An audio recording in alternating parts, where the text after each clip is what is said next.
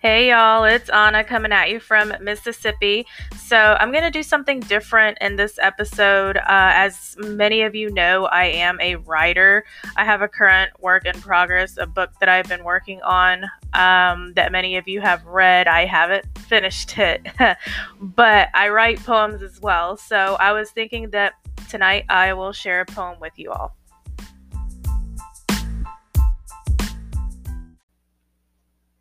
So this poem was written because a few years ago I used to do stand-up poetry where I would be on a stage and I would recite poetry on a mic, and it was fun. It was a really cool experience. I wish that they would have kept doing that. I really enjoyed my time, but I was able to meet new friends. You know, I was able to meet new people and stuff like that. And anyway, one particular person approached me and wanted me to write a poem.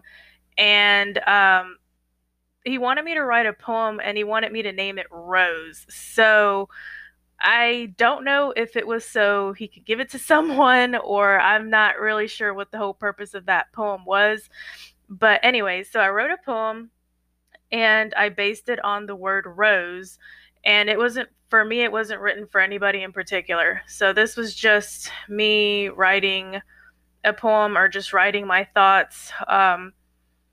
I guess I say it was for no one particular, but oh my gosh. All right. So it's complicated when you're a writer. It really is. Oh my goodness. So, I guess I would say that this is how I would feel deeply about someone. It's kind of like acting, where the situation or the scene is not real. However, the feelings most certainly are. So anyway, since I gave you all that spill, that means absolutely nothing about this poem, whatever. Anyway, let's just cut to the chase. So the poem is called Rose, and I hope you enjoy it. I hope you go before I do, so I can lay roses on your grave. I'll sing to you and pray with love, watch over you by the day. My love for you is limitless. I want to watch you soar. Like a rose, you bloom with beautiful roots. Your life means so much more. When you weep and cry, fear in your eyes, you find yourself to blame. I'll wipe your tears, your voice I'll hear, and take away your pain. When your petals drop and your glow stops, so sudden is too soon. You're suddenly more precious to me. Like a rose, you surely bloom. If your time is before mine, I want to be your strength within.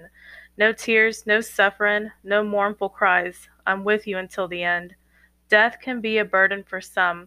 I pray mine isn't for you. The stress and ache that comes with it, I would rather go through. I'll love you here, I'll love you now, and even in the sky. I'll smell your roses every day, as over me you fly. Until that day, I'll keep you safe. In my arms, I'll hold you close. You're more to me than anything, because, darling, you're my rose.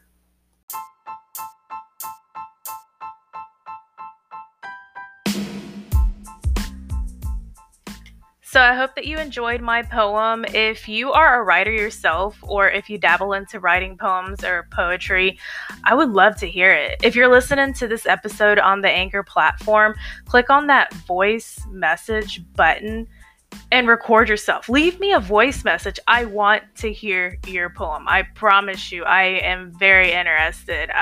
If you're a writer, connect with me. I think it's great. But, anyways, that's it for tonight, y'all.